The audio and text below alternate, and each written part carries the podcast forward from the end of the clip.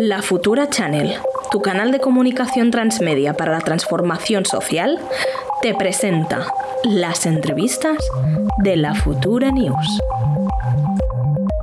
Eh, hoy hablaremos con Gerardo TC. Eh, seguro que habéis leído y habéis visto y compartido algún sí, sí. tweet de. Algunos. a- algunos o Algunos. varios de sus sarcásticos tweets. Igual lo que no sabéis es que Gerardo estudió estadística. Eh, sin embargo, eh, lo petó a nivel comunicativo, especialmente en redes sociales, antes y antes el 15M y acabó convirtiéndose efectivamente en periodista junto a los tuiteros eh, Dios Tuitero y norcoreano, al final fundaron la agencia Plop eh, de, comunicación en redes. Así que nada, muchas gracias Gerardo por, por acompañarnos. ¿Qué tal? ¿Cómo estás? Hola, estoy muy bien. Preocupado por si me escucháis bien o no. Sí, te escuchamos, te perfecto. escuchamos bien, te escuchamos bien. ¿Tú nos ves bien? Pues perfecto. Sí, sí, yo vosotros perfecto. Vale, genial. Muy bien, pues lo dicho, Gerardo, bienvenido. No, mira, Futura te da espacios como este, que, que yo no sé cuántos años hace que te sigo en Twitter y ahora digo, mira, lo tenemos aquí, así que bienvenido. Y mira, Pues estamos prepar- hemos preparado la Gracias entrevista. por la invitación. Me alegro de que estés. Eh, cuando preparamos la entrevista, hemos visto una, entre- un- una entrevista tuya que te hicieron en público en 2014, ¿no? Hace, hace unos pocos de años, ¿no? Cuando Podemos aún no existía, Tony Canto no había cambiado de partido, teníamos a una tal Rosa Díez en UPyD, ¿no? Un partido que no sabemos ya dónde Es verdad, está. verdad. Igual Guillermo ni, ni lo sabe, ¿no? Pero, pero UPyD existió. Y bueno, queríamos hacerte una pregunta que te hicieron, ¿vale? Que igual vuelve a ser de actualidad, con todo el respeto hacia Geray Calvo, que es quien te hizo esa entrevista, que es un poco, ¿qué político de la actualidad española te parece un chiste? ¿Y por qué? Hostia, ha cambiado. nu- nunca me habían hecho una pregunta que ya me hubieran hecho y ni siquiera me acuerdo qué respondí entonces. Eh, pero, pero me temo que, que hay más ahora que antes. Eh, ahora, ahora es que, claro, ahora es más que un. O sea, en, en aquel momento eh, era más chiste. Creo que ahora mismo es más drama eh, que chiste lo que tenemos. Eh, y más que con un político en concreto. señalaría el drama en, digamos, en este estado de las cosas en las cuales la verdad no importa demasiado. Quiero decir, y, y el periodismo ha ocupado un lugar que en aquella época de la entrevista aún no habíamos colocado.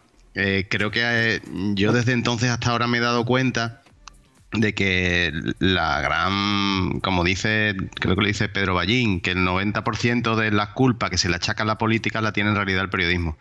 Y, y que la política se hace en la tele y se hace en los medios de comunicación. Entonces hablaría más de chistes o de drama a nivel periodismo. Creo que hace más daño que la política.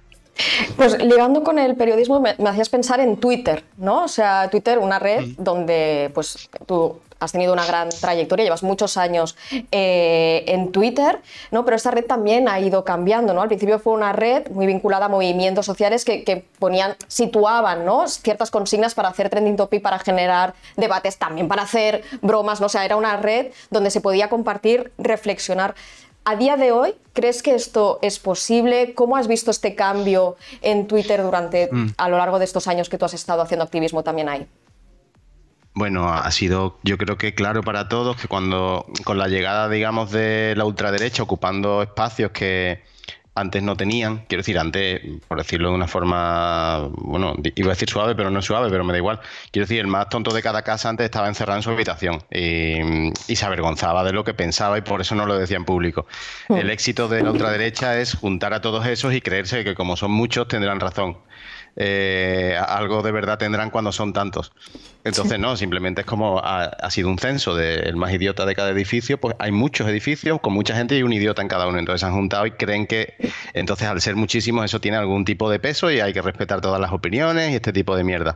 Entonces, claro, ellos han, han ocupado espacios eh, públicos eh, lo ocupan en un grupo de WhatsApp de la familia, lo ocupan en la conversación en el trabajo y por supuesto han ocupado a su forma eh, Twitter, que es pues llenándolo de, de odio, de fake news, de crispación, de insultos, de, tal. Entonces, digamos que simplemente han hecho, digamos, pues su trabajo, que es un poco eh, al igual que la política la han degradado a unos niveles bastante bajos, pues con las redes sociales ha pasado lo mismo. Quiero decir, que es el modus operandi habitual, simplemente.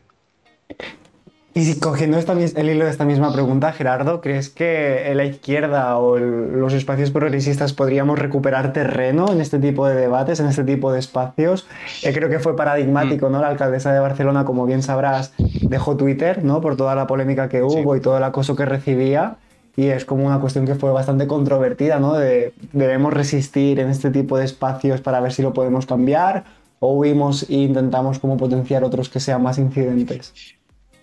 Pues la verdad es que es una muy, muy buena pregunta y no tengo una buena respuesta. Eh, empezando porque quizá yo soy de los que cometen el, principal er-, error, que es entrar al trapo de ciertas cosas. Eh, cuando al, yo qué sé, al idiota de turno le da por proponer que aquí en España vayamos todos con una pistola por la calle porque eso nos da más seguridad, como en Estados Unidos, pues eh, conmigo consiguen el objetivo, que es decir, pero vamos a ver pedazo de idiota, y, entro al trapo. Con lo cual creo que no soy para nada el ejemplo de, lo que hay que hacer. Después lo pienso y digo, pero ¿para qué entras? Si es que de esto se trata. Pero claro, es tan atractivo, quiero decir, es tan exótico lo que proponen y, y tan eso que, claro, es algo de lo que no habíamos discutido nunca. Es como eh, discutir que llegará un día en el que discutamos las matemáticas con ellos. Quiero decir, llegará un día en que tendremos que decirle que sí, que, que 3 más 2 es 5, que de verdad que es que tal, y entonces habrán vuelto a ganar porque tener que discutir sobre que 3 más 2 es 5, pues es una victoria. Y yo te digo que soy el peor ejemplo porque caigo una y otra vez porque me conmigo, o sea, es, es muy dulce para mí lo que hacen. Por esto mismo que comentabas, también me gustaría, bueno, nos gustaría conocer muchas veces utilizas el propio humor como herramienta de activismo social. Em, en tu opinión, ¿dónde se entrecruzan el humor y el activismo social? Y también en este sentido me gustaría preguntarte si algún día tuvieras que decidir eh, claramente si ser humorista o activista social, ¿en qué, en qué caja te quedarías? A ver, por partes, el humor yo creo que es, el, es uno de los mejores, si no el mejor conductor de la información. Quiero decir, de todo tipo de información, información política especialmente, que es como, como hablas de, de la edad de jubilación y de tal, sin desde, quiero decir, hay que, si no le das un prisma un poco, digamos, entretenido, son temas muy áridos para, para que te pillen un lunes por la tarde en redes sociales, eh, hablar sobre una cosa así. Tú mientras estás tomando un colacao no te apetece estar leyendo datos de, en concreto de tal, porque funcionamos así. Entonces el humor en ese sentido es un buen conductor. Yo lo aplico porque creo que lo aplico en mi vida cotidiana. Quiero decir, yo discuto y cuando discuto con mis amigos o con mi pareja, con mi familia, no sé qué, pues, mm, te meto un toquecito de humor o de ironía porque me sale discutir así, cosa que yo sé que a veces puede sentar mal y como, me, lo, me, lo, dicen, sienta mal, vamos. Entonces, yo sé, yo es una, es una cosa que viene, la tengo intrínseca y, y si tuviera que elegir, yo, ahora mismo me dedico a dos cosas que en principio no me esperaba que pudieran ser compatibles, pero parece que lo son. Yo hago guion eh, en el Terrat de Andrés Buenafuente y hago periodismo en CTXT.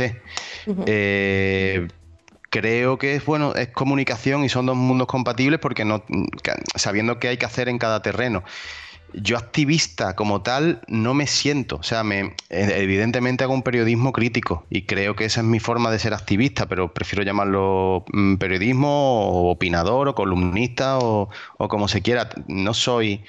Eh, nunca he sido ese perfil de joder, de participar en mi vida habitual de movimientos sociales, no he ido para un desahucio nunca, quiero decir, porque por, por entendernos, quiero decir, mi, mi ámbito es la comunicación y creo que ahí aporto lo que puedo, como buenamente puedo y, tal. Y desde el periodismo, pues sí, hombre, eh, tengo un periodismo, digamos que, o sea, creo en el periodismo comprometido de servicio público, no tengo ningún tipo de duda, que si el periodismo no sale, no sirve para meterle un dedito en el ojo al poderoso, no sirve de nada. Eh, y que el humor también me gusta que sea así. Quiero decir, es una cosa mía. No sé si elegiría y si puedo no elegir, pues no elegiría. Ahora mismo estoy muy contento con los dos trabajos.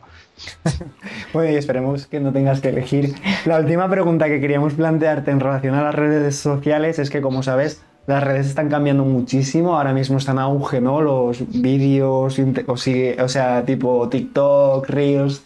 Eh, nos preguntábamos si te habías planteado algún, cambiar de medio, te habías incluso planteado llegar a hacer vídeos en este tipo de formatos, o piensas mantenerte en el formato que, que controlas. ¿Cómo lo...?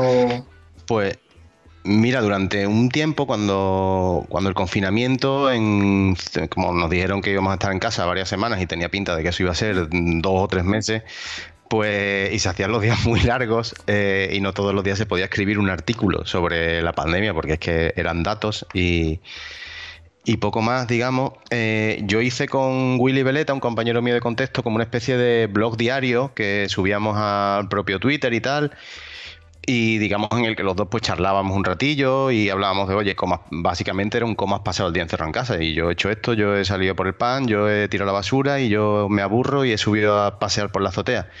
Y estuvimos así tres meses o el tiempo que fuera, que ya no me acuerdo, por suerte lo tengo un poco olvidado.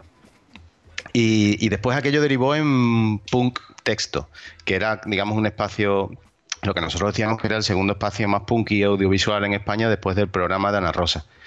Y, digamos que era como hablábamos de actualidad, pues un poco a la tumba descubierta. Y, en ello estamos, viendo cómo sacamos un formato nuevo que no me importa tanto el sitio en sí, tengo ganas de hacer cosas y tengo alguna idea en mente, que alguna de ellas la quiero poner en marcha prontito, eh, pero no me importa tanto que sea en TikTok o en, o en otro medio, quiero decir, tampoco quiero ser el el, señor Barnes diciendo que pasa con X en TikTok. Quiero decir, yo eh, que soy consciente de la edad que tengo, tengo 40 años y, quiero estar en mi sitio. no, no me quiero poner una, gorra para el lado e irme a TikTok. Eh, entonces, eh, me da igual el sitio y por supuesto me encanta. Eh, sé que tengo, eh, tengo un defecto que es que no tardo en aprender de lo nuevo. Quiero decir, me da un poquito de pereza a nivel tecnológico y aparece TikTok y, sé que debo saber cómo funciona y joder. Y después me enteraré dentro de dos años. Me flipará, me encantará, veré que había cosas que merecen muchísimo la pena, pero soy súper lento, para eso llego siempre tarde. Entonces, bueno, ya digo, no me importa tanto el espacio, pero lo audiovisual me gusta me gusta y, lo, y, hacer cosas nuevas, sobre todo me apetece mucho. Tengo alguna idea en mente que, bueno, que no puedo contar aquí ahora mismo porque oh. estamos ahí hablándola, pero, pero sí, sí, alguna cosilla tenemos, alguna cosilla, algo para contexto, algo será para CTXT y, y alguna cosilla tenemos que hacer, sí bueno, sea donde sea, seguro que, harás buena, buena labor divulgativa, activista como, o crítica, ¿no? Como llamabas. Quería aprovechar que en el chat la gente te saluda, está contenta de tenerte aquí con nosotras, así que pues también la bienvenida por parte de la gente del chat. Y pues si alguien en el chat se anima a hacer una pregunta, oye, pues aquí la, sacaremos y, y te la haremos. Quería comentarte también, Gerardo, que ahora estabas hablando ¿no? de los medios, antes has hecho referencia a los medios de comunicación, ¿no? donde tú te sientes eh, mejor mm. desde un punto de vista crítico, ¿no? una labor de activismo en este, en este ámbito. Y bueno, tú, como decías bien, eras uno de los fundadores de la revista CTXT, ¿no? y queríamos preguntarte un poco la apuesta por este periodismo independiente, ¿no? De, ¿Qué mm. cosas crees tú? ¿Por qué hay que apostar por el periodismo independiente en momentos donde antes también hacía referencia que hay que ser críticos también con los medios de comunicación, seguramente porque hay unos intereses detrás que no es, que, no es que prime ¿no? La, comunicación o la información, sino otros poderes que puedan estar más, más ocultos. Y esto queríamos preguntarte por esta experiencia, por el proyecto y por qué hay que apostar por proyectos como este. A ver, yo, hablo desde el absoluto privilegio. Quiero decir, yo eh, desde el absoluto privilegio de poder escribir en un medio en el que cuando mi jefe me pega un toque es para decirme te has quedado corto, a lo mejor, o, has visto esto o dale para adelante. Quiero decir, eso sé que no es habitual, por desgracia, y que no todo el mundo tiene la suerte que yo he tenido de caer en un medio en el cual literalmente puedo hacer lo que quiera. Quiero decir, puedo hacer lo que quiera. Eh, en el sentido de que, de que, mientras haga bien mi trabajo y, y, lo que digamos sea verdad y de forma honesta y bien explicada, etcétera, etcétera, no hay ningún tipo de... No, no hay nadie que pueda llamar por teléfono a mi jefe y decirle eso no se da. No tenemos a nadie porque tenemos detrás a miles de personas que están suscritas a Contexto y que, y que al final dependemos de ellos. Quiero decir, dependemos de ellos. Tenemos otra doble suerte, es que no dependemos del clic, no tenemos por qué titular lo que pasará a continuación te sorprenderá porque, porque da igual. Quiero decir, no nos da lo mismo que una cosa la lean 100.000 que que la lean 40.000. No, no nos importa. el único objetivo, digamos, es hacer bien las cosas. Entonces, repito, es muy fácil hablar desde el absoluto privilegio que tengo en ese sentido y que otros compañeros de profesión no tienen. Yo creo que es importante eh, participar de medios independientes, sea contexto, sea el que sea, del, ecosistema que hay en España, porque es que eh, no, mm, no se habla de los temas importantes en los medios que están controlados por quienes controlan los temas importantes. Eh, y es lógico, son empresas y si tu principal accionista es el Banco Santander, pues no te permitirá que tú publiques informaciones negativas sobre el Banco Santander. Entonces simplemente ese creo que es el motivo único y de peso. Quiero decir, la libertad que nos da que nuestros jefes sean los lectores, eh, digamos, es, un, es única. O sea, somos un mono con una pistola. O sea, no, tenemos ningún tipo de control en ese sentido. Y eso creo que es fundamental, porque en, en un país en el que especialmente pasa en España, los medios de comunicación son actores políticos, que eso ya es de por sí preocupante. Siempre históricamente siempre los medios ha habido unos más de derecha, otros más de izquierda. Evidentemente cada uno sabe que, la línea editorial va para un lado u otro y eso es lógico y, sano y normal y respetable y ha pasado en todos sitios. El problema es que en los últimos años no son líneas editoriales que barren para un lado, son, digamos, el, son la, punta de lanza de opciones políticas, en concreto de derecha, que, que, mm, que tiene un control absoluto de los medios de comunicación, de los grandes medios de este país. Incluso la, la supuestamente tele de izquierda de este país, que es la sexta, pertenece a un grupo de derechas, con lo cual, pues imagínate, bueno, no hace falta que hablemos del Ferreras Gate y de, todas estas movidas.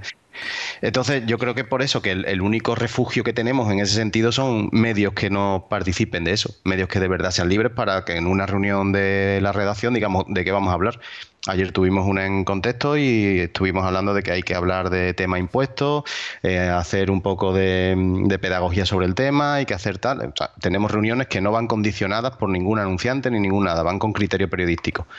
Y ese era el objetivo cuando se inventó ese oficio, este oficio. Ya no se ejerce salvo, ya te digo, excepciones de las cuales tengo la suerte de participar. Mira, nos están haciendo una pregunta en el chat, te, voy a trasladar, ¿vale? Que dice, ¿qué opinas de, de estas iniciativas de juntar puntualmente medios alternativos para que hagan sinergias o alianzas con proyectos concretos, ¿no? Que pues, evidentemente hay medios de comunicación o medios alternativos que puedan juntarse con proyectos sociales o de otro tipo. ¿Cómo lo ves? Lo veo bien y, participo de en primera línea. Hace, mm, creo que fueron dos años, me parece ya, o dos o tres años, no me acuerdo exactamente, sacamos la primera gran encuesta sobre la monarquía desde la plataforma de medios independientes, que eran, eh, aparte de contexto, pues eran público, La Marea, Carne Cruda, tal, eh, no sé, éramos 15 medios que digamos que nos juntamos para hacer un crowdfunding y pedirle a la gente que financiase eh, las preguntas sobre la monarquía que no hace el CIS. Y, fue un éxito. creo que en 24 horas se consiguió el dinero que hacía falta para contratar al mejor estudio demoscópico que hay en España y, hacer una entrevista con, no sé cuántas miles de entrevistas. Es decir, tenía valor estadístico, eh, no era la típica entrevista a 100 personas y sacas la conclusión que quieres, sino cumplía, digamos, las normas de, de más de 3.000, 4.000 entrevistados por segmentos de población y por ubicación y por tal. Y, lo publicamos. Quiero decir, publicamos eso que no habían hecho en 40 años de democracia otros medios. Eh, ¿Qué opina la gente sobre la monarquía? Es lo que no había hecho el CIS. Entonces creo que, claro, tenemos esa suerte, entre comillas, visto desde el punto de vista egoísta, de que si los otros no hacen su trabajo, tenemos muchísima autovía libre para hacer un trabajo que sería el normal en cualquier otro país europeo, que es preguntarle a la gente qué piensa de la monarquía. Y entonces, esa, eh, en respuesta a esta pregunta, sí, eh, creo, que, creo que hay que hacerlo y, y, tenemos experiencia en eso. Ya te digo, este fue el primer ejemplo de colaboración que fue la encuesta sobre la monarquía y esperemos que haya más cosas. Ahora que estabas haciendo referencia ¿no? a, cosas que nos han preguntado en este país o que la actualidad de este país, sabemos que tienes un libro ¿no? que se llama España, óleo sobre lienzo, donde recopilas eh, tus artículos de los últimos años. Y queríamos así que nos explicaras un poquito ¿no? qué, qué recorrido se hace, qué imagen de país podemos encontrar en este libro España, óleo sobre lienzo. Pues mira, el libro empieza, eh, bueno, el libro, por poneros un poco de contexto, eh, ya que vengo de ese medio, me gusta lo del contexto, eh, el libro fue una fue una imposición de mi jefe, de Miguel Mora. Yo no quería sacar el libro porque el libro eran, eran artículos ya escritos y publicados. Y entonces me parecía como una cosa muy pretenciosa mm, tallarlos en piedra, ¿sabes? Sacarlos en un libro cuando eran cosas que estaban ya ahí en internet y qué tal. y que Pero es verdad que después durante el proceso de. Mm, cuando yo le dije eso, me dijo, muy bien, pero que lo vamos a sacar. Digo, venga, pues vale. Y cuando lo sacamos Em, em, durante la construcción del libro, de la que me encargué yo, de leer una cosa horrible que no le recomiendo a nadie, que es leerse a sí mismo hace varios años, que eso es eh, un poco traumático. Un putadón bastante importante, sí, sí. Y, y nada, a pesar de esos malos ratos de decir, pero ¿cómo pudiste escribir esto así? Y qué vergüenza y qué tal, y, de todo eso, eh, cuando todo eso se superó, es verdad que fue quedando una selección de artículos que construían un poco una fotografía de época, digamos, y al final quedé mm, moderadamente satisfecho, digamos, con el, con el trabajo. Fue como eh, fue un, viaje bonito para mí, el, recordar todo lo que había pasado en los años anteriores y cómo lo había enfocado yo desde los artículos. Por supuesto, se fueron a la hoguera el 90%, pero el 10% de los artículos que sobrevivieron a eso y se publicaron en el libro, eh, creo que hacen un buen relato. Sinceramente y honestamente, aunque sea mío, tengo que decirlo, creo que es un buen relato. Y mm, y el relato va desde, desde la, victoria de los gobiernos municipalistas, de las candidaturas del cambio, de Carmena en Madrid, Colau en Barcelona, Quiche en Cádiz, etcétera, etcétera, desde ese día hasta la expulsión de Alberto Rodríguez del Congreso, del diputado de Podemos.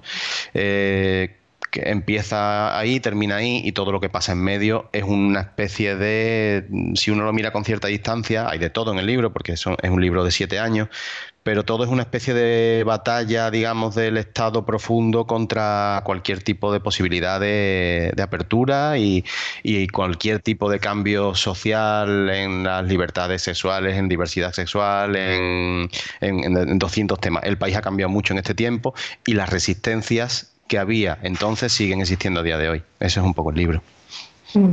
Totalmente. Ahora nos gustaría hacerte un par de preguntas en relación a actualidad política y comenzando por algo que has comentado tú mismo recientemente, que es el tema de los impuestos. Ahora mismo los impuestos están eh, de debate, ¿no? Que si recortamos por arriba, que si recortamos por abajo. Y una cosa que nos parece muy curiosa desde la futura es la estrategia del Partido Popular, ¿no? Donde Ayuso, Monero, Bonilla en Andalucía Em, eh, recortan sistemáticamente em, impuestos, lo cual hace que las arcas públicas estén vaciadas y que por lo tanto los servicios sean mucho peores, ¿no? Pero luego, por otra parte, exigen al gobierno em, eh, recursos para poder eh, sacar adelante medidas sociales, ¿no? entonces, en este tipo de contexto, ¿cómo ves tú esto? Eh, ¿Crees que la gente humilde se da cuenta de estas artimañas o totalmente tramposas por parte del Partido Popular? Em, ¿Están ganando el relato que podemos hacer en relación a un tema tan delicado como los impuestos que tocan los bolsillos directamente de la ciudadanía? Hmm, os comentaba que ayer en, la, en el consejo editorial de la revista estuvimos hablando el 80% del tema de esto que tú me preguntas, de qué está pasando con esto, porque cómo llega esto, cómo funciona, cómo, cómo puede ser que, el Partido Popular haga esto. Y la respuesta, quiero decir, porque hemos visto a Pablo Casado criticar eh, a Garzón por hablar de la ganadería intensiva y él irse a hacerse una foto a la ganadería extensiva. Quiero decir, o sea, que es una cosa absurda. Eh, hemos puesto lo mismo, quiero decir, vemos al PP anunciar rebajas fiscales y pedirle más dinero a Pedro Sánchez y después a continuación decirle a Pedro Sánchez que se está gastando mucho dinero. Entonces, eh, todo vale y todo cabe porque tenemos unos medios de comunicación que permiten que todo valga y todo quepa. Eh, en, este momento la incoherencia no se castiga, ni la falta de norte, ni no se castiga nada de eso. Digamos, vivimos una especie de caja de resonancia en la cual mm, hay ecos y nada importa mucho. Entonces creo que en ese, en ese lugar en el que estamos lo único que cabe es pedagogía. Eh, creo que han, quienes son partidarios de desmontar lo público han ganado el relato eh, lingüístico. Quiero decir, ¿quién no quiere que le rebajen los impuestos si vas a pagar menos? ¿no? Quiero decir, eh, ¿no te gusta que te rebajen los impuestos? Pues hay que explicar que una rebaja de impuestos no se llama rebaja de impuestos, se llama desmantelamiento del ambulatorio de al lado de tu casa. Eh, que es un nombre un poco más desagradable, pero es lo que significa realmente. Sin embargo, el concepto hegemónico es el de que pago menos, y menos impuestos y que no hay más reflexión más allá de eso. Creo que han ganado ese relato, que era fácil que lo ganaran porque teniendo un entramado gigantesco de medios de comunicación que lo llaman rebaja de impuestos y no lo llaman desmantelamiento de lo público, es lógico. Creo que hace falta voces de gente que tenga altavoz o que tenga. Eh, el otro día hablaba, escuchaba Bob Pop en la radio, en la cadena serie, y me gustó una cosa que dijo, que decía que le daba mucho gustito cuando tenía que pagar IRPF, porque significaba que si tenía que pagar mucho es que había, le había ido muy bien el año anterior, que había ganado mucha pasta y que encima de que había ganado pasta podía contribuir a construir carreteras y hacer hospitales. Eh, está guay, quiero decir, yo, todos queremos pagar mucho IRPF en ese sentido. Eh, o cuando, yo qué sé, eh, Jürgen Klopp, que es un entrenador de Liverpool, un tipo, digamos, conocido internacionalmente, dice que nunca votaría a la derecha porque nunca votaría a quien promete bajar impuestos porque está prometiendo eh, injusticia social y desmantelamiento de lo público. claro, eso tiene poco espacio. El día a día es otro machaqueo y otra cosa. Y creo que la pedagogía es importante, pero que me estoy extendiendo mucho y perdonadme, pero que la, la pedagogía es importante y, tenemos una trampa adicional, que es que eh, con la ultraderecha y con el PP imitándola ahora mismo y con los medios de comunicación dándolo por bueno, ya son, no solo hace falta pedagogía para desmontar estos conceptos, digamos, falaces de pago menos. Eh, no, lo vas a pagar más yendo a la privada y teniendo un peor servicio. En fin, em, no solo hay que eso, sino que hay que explicar para qué sirven los impuestos directamente, porque parece que tenemos que volver cada día al kilómetro cero y empezar de nuevo. Eh, se pueden permitir tranquilamente decir que hay que bajar los impuestos y a continuación que la señora que viene a limpiar a tu casa la pague el Estado porque tú no lo quieres pagar, porque en el barrio, en el barrio de Salamanca prefieren que las pague Pedro Sánchez, eso sí.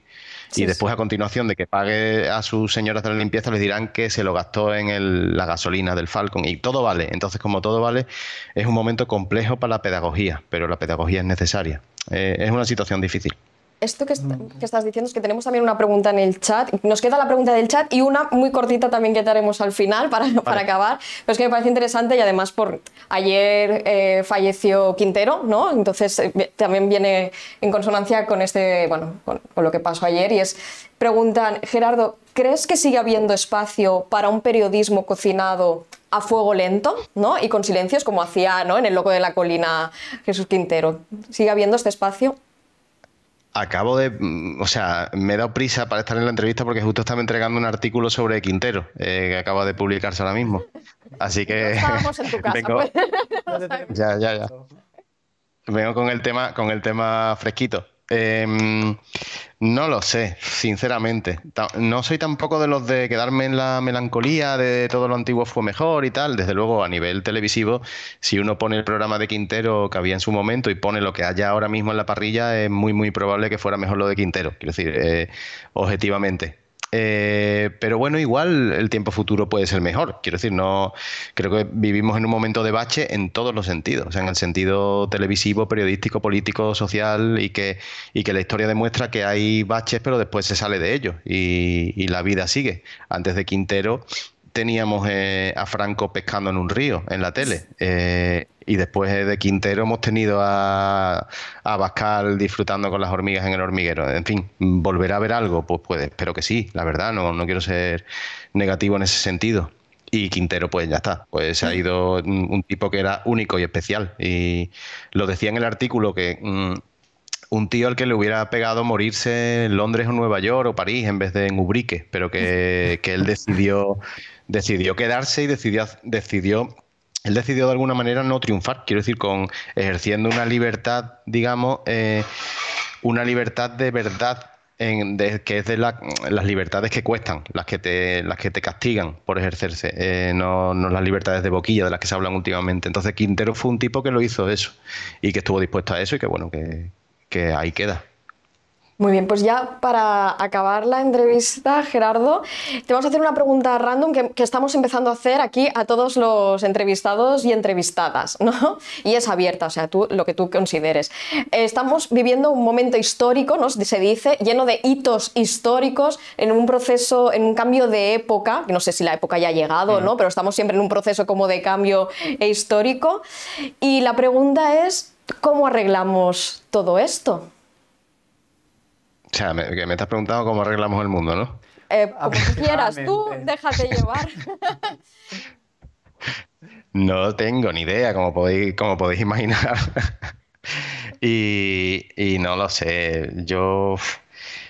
a ver, no, no, por supuesto no tengo respuesta a esto. Quiero decir, por reflexionar algo mm, que roce a esta pregunta que tú haces, eh, creo que ser buena gente es la mejor revolución posible. Quiero decir que con lo que eso cuesta y con intentarlo, porque no siempre, no siempre es una cosa que salga natural. Quiero decir, a la, el lunes a las 8 de la mañana todos somos un poco de Vox. Eh, después te tomas un par de café, recuerdas los derechos humanos y te vas orientando. Ya cuando la semana va avanzando ya eres socialdemócrata y, terminas en otro sitio. Eh, pero creo que ser buena gente, creo que ser intentar no... Yo, yo que soy un poco un poco en ese sentido, no se me entienda mal, eh, cristiano. Quiero decir, el llévate bien con los demás, el ser buen tío, que te caigan mejor un pobre que un rico. Yo creo que ahí el, hombre este, Jesucristo en su momento lo bordó. Y yo creo que eso sigue siendo vigente y que ser buena gente es una, es una apuesta que no debe salir mal y que si sale mal, pues mira, ha salido mal, pero he hecho lo que tenía que hacer y ya está. Muy bien.